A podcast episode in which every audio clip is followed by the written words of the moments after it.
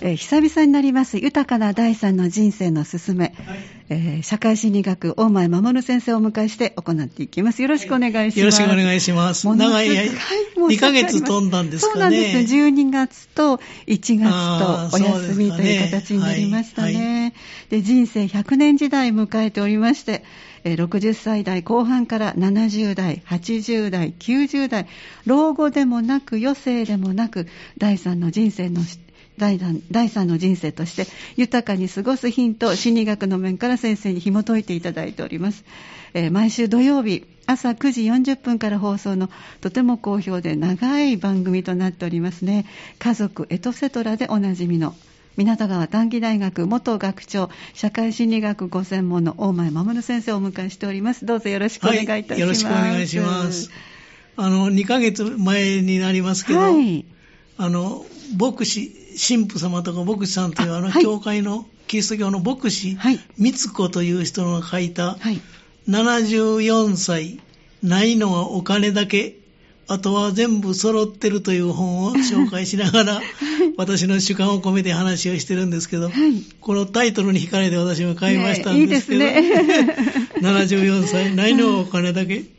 あとは全部揃ってる。まあ、ないのはお金、まあ、お金はある人は少ないかもわかりませんけど、あとは全部揃ってると、この生き方をちょっと研究してみたいと思いましてね。ねねはい、でね、この帯にはね、この本の帯にはね、はいええ、年金ななまんえんの暮らしで、こんなに明るい一人老後というキャッチフレーズが入ってるんですね。ええ、でこんなキャッチフレーズを見ると、なおさら、気になるというのか、ね、どんな生活をされているのかなと思いますね。えー、でちょっとあの先ほど言いましたように牧師、女性の牧師という仕事職業は珍しいですけど、はい、そうですね、あとはね、はい、子供女の子ばかりよにんいらっしゃって、えー、マンはじゅうろくにんうんで、まあ、ビッグマザーですよね。はい、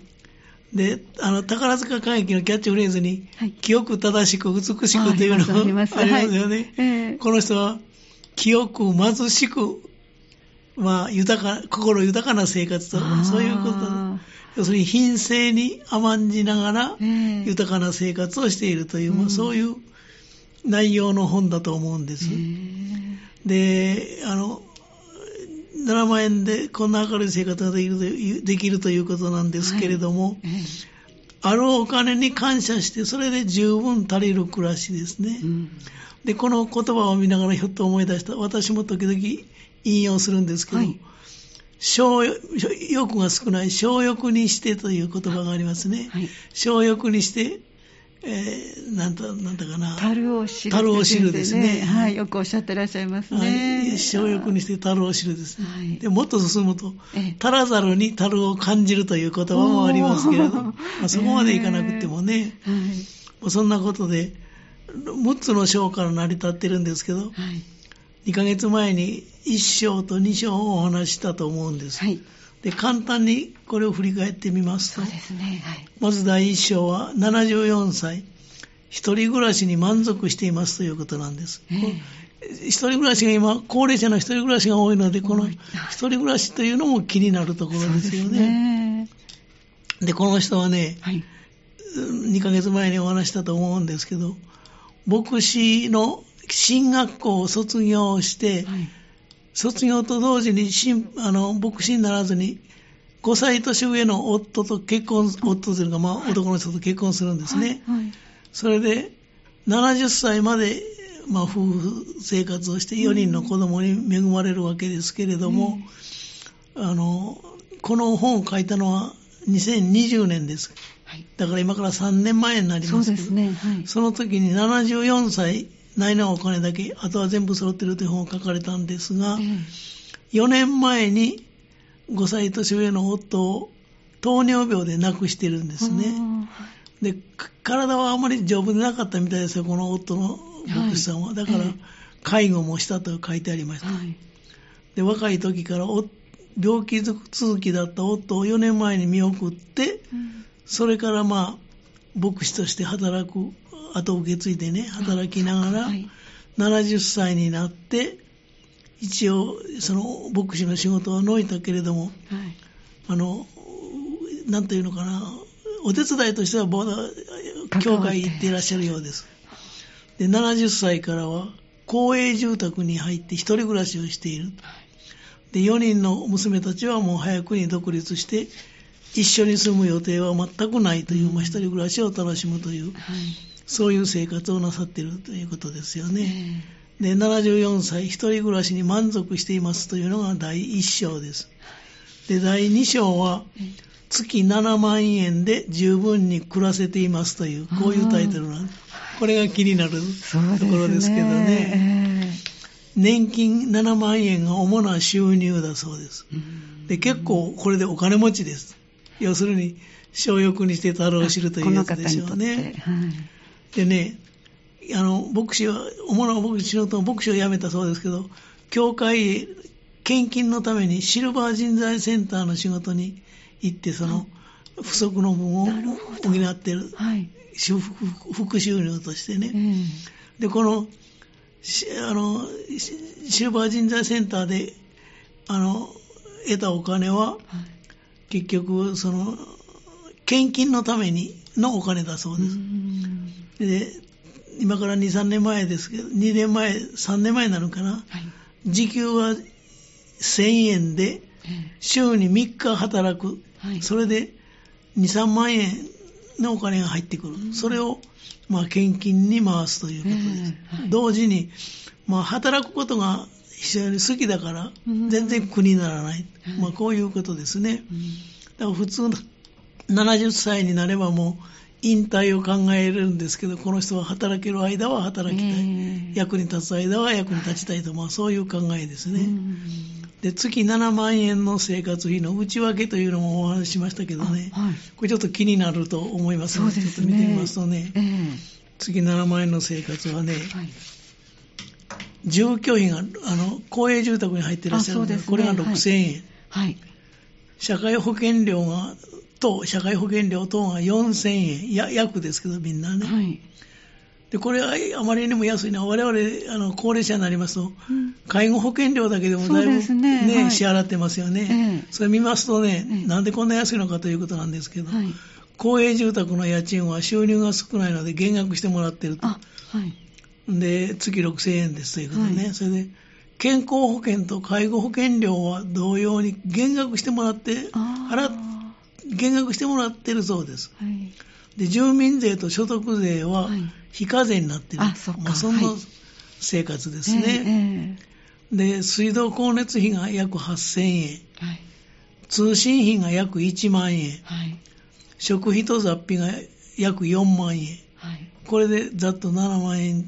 ぐらいになるそうです。うーんであとシルバー人材センターでに、さんまんえん得た収入は、はい教会への献金としてのお金に回すと、まあ、そんな生活をされているようですよね。で、でもその中からでもその人とのお付き合いには気は心という言葉がありますけど、はい、気は心で小学でも使いたい。例えばね、前にもお話ししましたけど、お正月なんかにあの美容院へ行くと、うん、コーヒーでも飲んでくださいって、はい、せんえんの、まあ、心づけをすると、だから小学でもまあ、そういうあの気は心でちょっとした心遣いをするということですね。孫はじゅうろくにん、お小遣いはやれないけれども仲良くしていますということです。で月ななまんえんですから、いざという時のお金について、これ気になるところですけどね。そうですね、はい、でお金としてはね、いざという時は自分のお葬式代として少々のお金を置いているだけだそうです。つまり牧師ですから、もうもともとお金に頼る気はないっていうんです。その日さえ生活できたらよい、はい、で頼るのは神様だけだと。でよく数年前、だいぶ前になりますかね、あのいざという時、こうあの老後は年金の他ににせんまんえん必要だということが話題になりましたですよね、はい、ありましたね。だからでもこの人はまあ牧師ですから、もともとお金には頼ることはしないで、うん、頼るのは神様だけだと、はいまあ、そんな生活をされてしているということですよね。うんでね、大 今, 今月はだいさん章からのお話をしたいんですが、はいそうですねはい、だいさん章は寝たきりとか認知症を遠ざけるための健康管理というのが財産省のテーマになってますわ、はい、でこのまた後で詳しくお話したいと思いますが、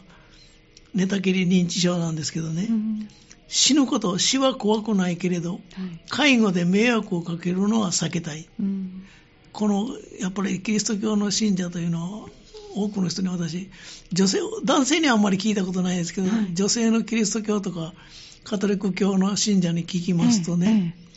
死ぬことは怖くない、うん、女性の人は大抵言いますね。そうなんですね。でこの人も死は怖くないけれども、はい、介護で迷惑をかけるのは避けたい、そのために寝たきりにならないためにいろんな健康法をすると、まあ、こういうことですよね、はい、でその非常に禁欲的な生活をしていたお父さん も, も, も牧師だったようですわ、はい、牧師の父から受け継いだ健康を保つ秘訣はいくつかありましてね、これもよく我々言われることですけど、さん食きちんと食べる、はい、それから食事の栄養バランスを考える、はい、それからこれもよく言われますね、さんじゅっかい噛んで食べる、はいはい、それからこれもよく言われますけどいちにちさんじゅうひんもくを食べる、はいはい、それからよく寝る、はい、早寝早起きなんですけれども、はい、昼寝をするっていう人、この人ね、また後で昼寝のお話もしてみたいと思いますけれども、はい、時間があればいちにじかんは寝るっていうのは結構寝られますね。で例えば本やテレビで知った健康法は積極的に取り入れるっていうんです、うんはいはい、ですからジムとか体操教室に行かなくても、うん、運動はいくらもいくらでもできるという、そうですね、そういう考え方ですね、はいはい、我々我々で私はテレビでとか本で読んだ健康法を三日坊主ですぐやめて、そうなんですかみっかも、えー、みっかも続かない時があります。でもたくさんありますからね、全部しようと思ったらなかなか、ね、大変ですよね。大変ですから、確かにそうですね。本当ですよね、えー、それからね、体のメンテナンスは欠かさずやってるということ、うん、そうですか。まだ歯は一本も抜けてないそうです、えー、よくあの歯でも、はい、はちまるにまる運動でしたから、ね、ありますね、はい、はちじゅっさいでにじゅっぽんの自分の歯を保とうという、はい、まあ、そんなことですね。それからいつでも笑顔を絶やさない、あー、やっぱりそうなんですね。あちこちに鏡を置いてね、自分の表情をチェックするという、はい、そうですね。まあ、そういうふうな生活、これがあの寝たきり認知症を遠ざけるための健康管理ということになると思う、はい、思うんですよね。で具体的にもうちょっとお話をしたいと、私気になったところのお話をしたいと思うんですけど、はい、えーえー後半にしましょう。わかりました。はい、じゃあちょっと一曲これ入れましょう。はい。はい、さて今日は豊かな第三の人生のすすめということで、えー、いつも土曜日の朝くじよんじゅっぷんから放送しております家族エトセトラ長寿番組、こちらでおなじみの港川短期大学元学長でいらっしゃる社会心理学ご専門の大前守先生にお話をいただいています。先生、後半もよろしくお願いいたします。はい、後半よろしくお願いします。あのにかげつまえから、はい、えーと、牧師光子という人の著ななじゅうよんさいないのはお金だけあとは全部揃ってるという本、うん、にせんにじゅうねんに出版された本ですね、はいはい、でスバル社という出版社から出ておりまして、はい、せんさんびゃくえんプラス税金という、はい、税というそういう金額で売ってます、はい、あ、そうです。でも結構売れてる本なんですね。そうなんですね。私が買ったのはもう第何冊目ぐらいだったかなと思いますけどね。はい、重版重版で来てるんですね。重版ですね。きゅうさつ。すごい。きゅうばんめですか。私が買ったのはにじゅう、にせんにじゅういちねんのはちがつさんじゅうにちに、はい、もう 9, 9冊目というよく売れてる本なんです。すごいですね。ね、はあ、でだいさん章は、ええ、あの寝たきり認知症を遠ざけるための健康管理という章なんですね、はい、で最初言いましたようにこの根底にはね、ええ、このやっぱりその信者、信者というのか、まあ、牧師さんということもあればそうかもしれませんけど、うんうん、死は怖くないけれど、介護で迷惑をかけるのは避けたいという考えがあるんですね。で、死は怖くないというのは前にも言いましたように、私何人か知っている友達、特に女性の方は大抵死は怖くないとおっしゃいますね。あの神教の人も旧教の人もおっしゃいますわ。で、まあ我々というのが普通日本人、私の感覚で言いますと、えー、死も怖いけれども、はい、介護で迷惑をかけるのは避けたいと、えーまあ、それが適切な表現だと 私, 私は私にとってはそういう言い方をすると思うんですけど、いや大抵そうだと思います ね, ね、はい、不安ですよね。怖い以上にね、まずは ね, ね不安がきますね。あの死は怖くないけれどというそのこの著者の光子さんはね、こんなことを言ってるんですね、はい、クリスチャンの考え方では私たちはそのこの世では旅人であるっていうんですね。それは生きているということは天国へ向かって旅の途中なんだと。なるほど、そういう考え方のようですわ。ですから死というのは神様のもとへ旅立ちなんだと、うんえーだから死というのは終わりではなくって始まりという、まあ、そういう考えに立ってるんですね。信仰の強さというのかな、えー、そうですね。つまりその自分は生かされているのであって、うん、自分の命は神からの預かり物なんだ。だからあの信仰のある人は自殺はしないというのは神から預かった命だから、うん、最後まで全うするというそういう考えですよね、うんですから死とか病気というのは自分の力でどうにかなるものではなくって、うんうん、神様から天国に召されるとき、はい、人の命は尽きると、まあ、そういう考えに立ってるんですね、うん、ですからまあ今暮らしているだけのお金があれば備えはいらないという考え、特にまあ牧師さんとか神父さんはそうなんでしょうね、うん、今必要なだけのお金があったら備えるとか蓄える必要はないという、はい、こういう考え方なんですね。でこの世はあの天国に向かっての旅の途中だから、うん、生きているのにどうしても必要なものだけあったら、うん、それ以外のものは、うん、もう持たなくても良いという考えなんですよね、うん、特にその神父さんとか牧師さんというのはお金とか富では無縁の仕事なんですよね、うん、で介護で迷惑をかけないための光子さんのかなりその健康法が書いていろんな健康法が書いてありましたね、うん、で健康法というのはやっぱりその人なりのいろんな健康法があるんですよね、うん、そうですね、本当ですね。でその辺がちょっと、まあ、参考になればと思うんですけど、はい、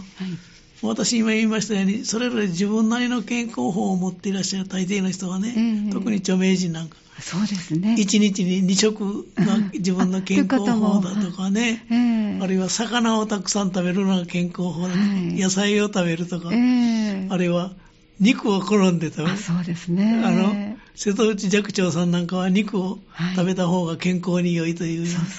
え方でしたね。だから、えー、その人なりの健康法というのはあるようですけれども、うん、この光子さんの健康法というのは早寝早起きが挙げられますわ、うんはい、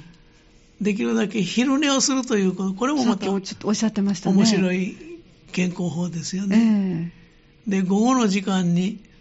あの家にいるときはもう いち、にじかんは昼寝をする。すごいたっぷりですね。でね、それも布団を敷いてね、しっかり熟睡するっていうんです。あら、えー、だからあのまた後でこの本紹介しますけど、週みっかは昼寝をしないと風邪をひくということが多くなると、まあ、そんな考えを持ってらっしゃいます。えーはい、体験からですね。体験からですね。なるほど。で。光子さん、この人はね、はい、その寝ることは私の一番の趣味だ。うんなんか分かるような気もしますし、そうですね、幸せですからね。だからね、えー、一日の初めに今日は午後の予定がなくて、はい、今日は昼寝ができると思うともう幸せな気分になるというぐらい昼寝が好きなようですよね、えー、あ、もうそんなこともまあ、だから昼寝というのはこの人にとっては健康法の一つのようですね、はいそれから案外そのできそうでできないのが、はい、あのこの人が心がけているいつでも笑顔という、ね、そのためにあちこちに鏡を置いて、うん、絶えずその表情をチェックしているということです、ねね、それはすごいですね。これはなかなかできそうでできないことですけどね、えーはい、で鏡に向かって笑顔になってみると小さなことですけれども不思議と気持ちが明るくなるものですよね。これは本当にそうですね。作り笑顔でも口角を上げるだけで、はい、そうですよね、なんかちょっとねあの楽しくなってきますね。そうですよね、えー、だからまあできそうでできないのがこの笑顔で過ごすということだと思うんですけどね、うんはい、でこのね鏡を見て自分の顔をチェックするというこれでし、えー、幸せになるという今言いましたけど、はい、アメリカの心理学者のベムという人がね、はい、自己知覚理論という理論を出してるんです、はい、これがちょっとよく似ているんですけど、ねはい、前にも自己知覚理論というのをお話ししたような気がするんですけどね、はい、自覚自、自己知覚理論というのはねどんな理論かと言いますとあの我々他者をし人を判断するときに、はい、その人の感情とか、こう、態度がどんな心なのかなということは、ええ、行動から推測しますよね。そうですね。例えば、はい、あの、なんか、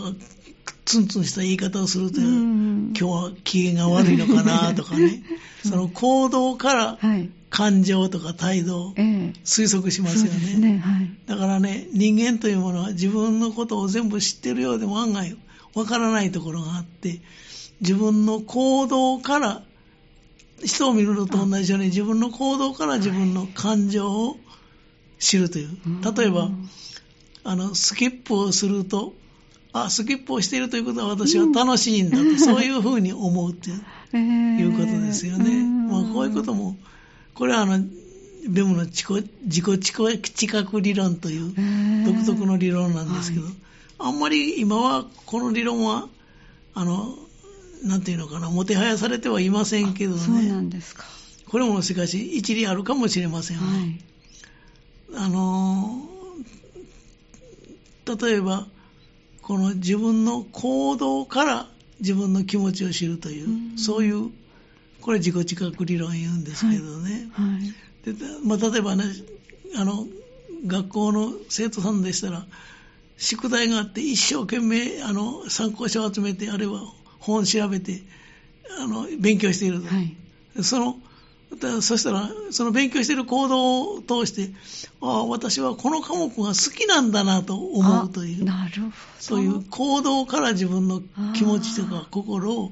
知るというそういう考えちょっと間を置いて自分を見るっていうことですね。そういうことですよね。一生懸命やってることはあの過去を思い出してありますけどそれがあ私これが好きなんだとこまではいかなかったですけど そうです。でもね自分がこれだけ一生懸命するということは、えー、この科目は好きなんだと思うなるほどそういう結論に達するということですよね、えー、だからあのあのよく言いますようにスキップをしてみたら、うん、心が楽しくなるという、はい、そういう考えだからで笑顔になるということは自分は楽しいんだなと思うことにもなると、はい、それに関連していると思うんですけどね、えー、ねそういう理屈ですよね、えー、これだからベムの自己知覚理論というのとちょっと似ているところがあると思うんです、はい、そうですね、はい、でもね笑顔を心がけているというけれどもやっぱりこの光子さんもこんなことも書いてありますよ。私も人間だからどうしても笑顔になれない時もあるっていうんですね、うんえー、でそんな時はね無理をせずに感情を殺さないようにしているというあ、はい、で落ち込む時は落ち込むし、はい、泣きたい時は泣くというんですね。あで結局これはあの、まあ、ストレス解消にもなると思うんですけど、えー、自分に正直に生きるという生き方ストレスをためない生き方で、えー自分の感情に正直に生きるという、はい、でもまあここそういう笑顔を心がけようとしているということは間違いない。 そうですね。そんなことですよね、はい、こういう生き方に力あの健康法として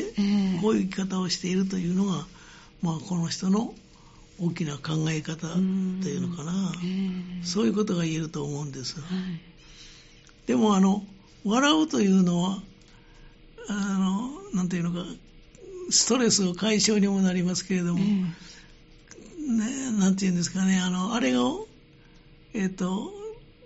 体制でもないですけど、免疫力。免疫力を高めるとよく言いますよね。はいはい、聞いたことあります。エムケー 細胞とかいうのが増えてっていう、ね。笑うということは。そうですね。あの、いいことだと。健康には非常にいいことだと。えーまあ、そんなことも言われますよね。お医者さんで落語家さんの方がいらして、その方がよく講演されてますけど、やっぱりがんの患者さん集めて、はい、でそういうこうなんか数値をきちっと調べたらしいんですよね。そうするとやっぱり落語を聞いて大笑いした後、そのあの免疫力が高まる数値がぐっと上がってたという。そういうこと聞きますね。だからちょっとした心がけというのかな、ね そ, ね、それが大事だと思います ね, ですね。第三章をまた本読んでもらったらいいと思いますけども、はい、そんなことが書いてありますわ、えー、いろいろ参考になりますね。第四章はね、はい、働くことが日々の張り合いなんだ、これが元気の源になっているという、まあ、こういうのが第四章ですよね、はい、で何らかの仕事で毎日でいいよ一人暮らしですけれども家を出かけているということですね、ええ、うん、はい、ほぼ毎日のように何らかの仕事とか用事が入っているようですわ、この人は、うん、で普通前にも言いましたけどななじゅう代というのは一般に引退される年代なのかもしれないけれども、うん、この人は仕事があること働かせていただくという、うん、そういう、まあ、気持ちですね、うん、働かせていただけることはとてもありがたいと思っているという、うん、こういう心を持つということも大事ですよね。そうですね。で日々の張り合いがそれがね、張り合いになる、うん、で忙しく働いているのはこの人自分では性に合っているという、あ、はい、そういう考え方の人ですよね、うん、で、まあ、毎日出かけるということは生活のリズムも整いますし、うん、人と話す機会も多くなって、ああ、そうです、ね、一人暮らしの中でも日々刺激を受けると。刺激いいですね。特に一人暮らしになると人に会ういうことが大事になるかもしれませんよね。本当ですね。だからその教会なんかにもね、毎週教会に行くそうですけども、はい、日曜日はね、うん、その食事じゅうにんぶんぐらいの食事を昼ご飯のおかずを作って持っていかれるそうです。そうなんですか。なかなか、まあ、人の役に立つというのか、えー、人に喜んでもらうことが嬉しいんでしょうね、えーえー、もう積極的に自分の役目を作ってらっしゃるんですね。そうですよね、うん、でそれで喜んでいただけるっていうのはそうですよね、うん、うん、それからあの三元の共働き家庭にシルバーセンサー、シルバー人材センターの仕事もしていると、はい、これ言いましたですよね、はいはい、そんなこともしているそうです。でね、にけんはお掃除だそうです。うん、さんけんめはね、はい、夕方に行って、ええ、奥さんの帰りが遅いので、ええ、子供さんと旦那さんの食事を作って、ええ、一緒にそのご飯晩ご飯をいただいて帰ってくる。あ、でその家族からも喜ばれるし、えー、感謝されるし、えー、私もそういう家庭に入っていろんなことができる喜びがある。あ、だからそのシルバー人材センターでいろんな仕事もできるんですよ。そういうお仕事もあるんですね。あるんですね、えー、あ、そんなことも書いてありますわ。そうですか。それからね、それからいろんな他にもその勉強会とか定期的な会合に顔を出すようにしていく、うん、心がけているというんですね、はい、でいろんな人と関わりを持った方が元気でいられる、これはよく言われますよね。そうですね。 で, できるだけ集まりには参加したいと思っているということですし、少しでも人の役に立てるのが嬉しいし、喜ばれるとまた元気が出る、それはそうですね。こういうことですね。だからね、年を取るということは、今まで し,、はい、してあげられることがだんだんと少なくなって、うん、してもらうことが増えてくるということが、うん、高齢化の一つのバロメーターになりますね、えー、今までしてあげてたことを今度はしてもらうようになる、はい、でもで、ね、中にはその生きているだけで、高齢者になって生きているだけで役に立つという人もいらっしゃいますね、はい。でもそれはちょっとどうかも分かりませんけどね、まあ、そんなことを言う人もありますわ。で、光子さんは毎日仕事に出かけるんですけどね、月曜日は教会に来れない、まあ、教会牧師さんの仕事もされてますから、はい、教会に来れない高齢者のメンバーを、教会員のメンバーを訪問する日ですね、遠くまで見舞いに行かれるそうです。そうですか。で、火曜日は午前中はにじかんシルバー人材センターの仕事、これはあの、はい、お掃除、はい、片付けの仕事だそうです、えー、水曜日午前中は昼までは教会に行く、えー、朝からじゅうにんぶんの昼ご飯のおかずを作って持っていくと書いてありますね、えー、それから木曜日は午前中にじかんシルバー人材センターの仕事をする、えー、で金曜日は先ほど言いましたように夕方からさんじかんシルバー人材センターの仕事なんだけれども、そのお子さんとご主人の夕ご飯を作って一緒に食べる、奥さん帰ってくるのは遅いようです。うーん、で土曜日は休みのようですね。あ、そうなんですね。で日曜日は毎週朝から教会へ行くという、まあ、そんな仕事をされているようですね。で言いましたように働かせていただくというそういう気持ちを持っているようですよね。働かせていただけるだけでとてもありがたいと書いてありましたわ。ああ、そうですね。だから日々の張り合いもあるということでもなりますしね。うんうん、でいろんな人と関わりを持った方が元気でいられると、これはあの前にも紹介しましたひゃくさいの精神科医が見つけた心のさじ加減という、はい、えーと高橋幸恵先生も、はい、うん、今いろんな人に会ういうことは結構に良いということを言ってらっしゃいましたですよね。えー、そうですね。でこの人の考えは要するに体を動かして働くと、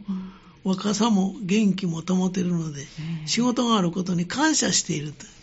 これなかなかできないことですけど ね, そうですね。働かせていただくという、うん、そういう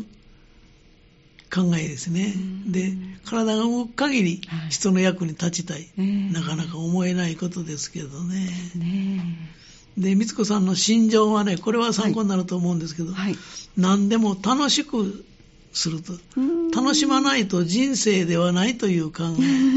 えいいです ね, ね前向きなプラス思考ですね。前向きな体の人ですよね、はいなかなかそうは思えないもんですけどね、うんうん、だから楽しむということはいいことだと思う。だから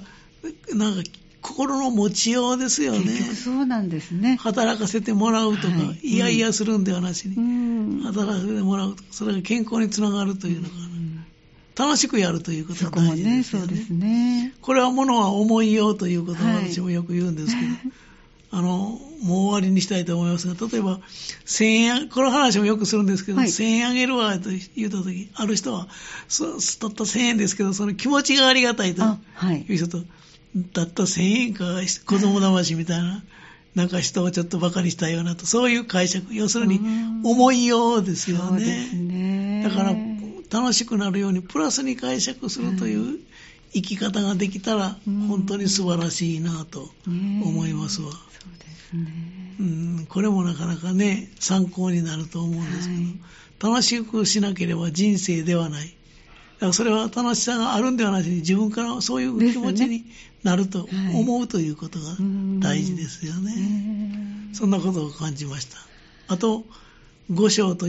ろく章が残ってますので、はい、これまた来 月, 来月に回しましょうか、はい、よろしくお願いいたします。よろしくお願いします。ありがとうございました。え今日は今もご紹介いただいたななじゅうよんさい、ないのはお金だけ、あとは全部揃っているというえにせんにじゅうねんに出版されたえ牧師光子さんのえご本についていろいろと先生からお話をいただきました。お話をいただいたのは土曜日の朝くじよんじゅっぷんから放送しております家族エトセトラ、こちらでおなじみの港川短期大学元学長、社会心理学ご専門の大前守先生でした。どうもありがとうございました。ありがとうございました。次回はだいよん水曜日さんがつにじゅうににちさんじじゅっぷんからです。本日の放送明日までにはハニー エフエム のホームページにアップされます。ハニー エフエム ウェブラジオアーカイブからお聞きいただけますので、ぜひお聞きください。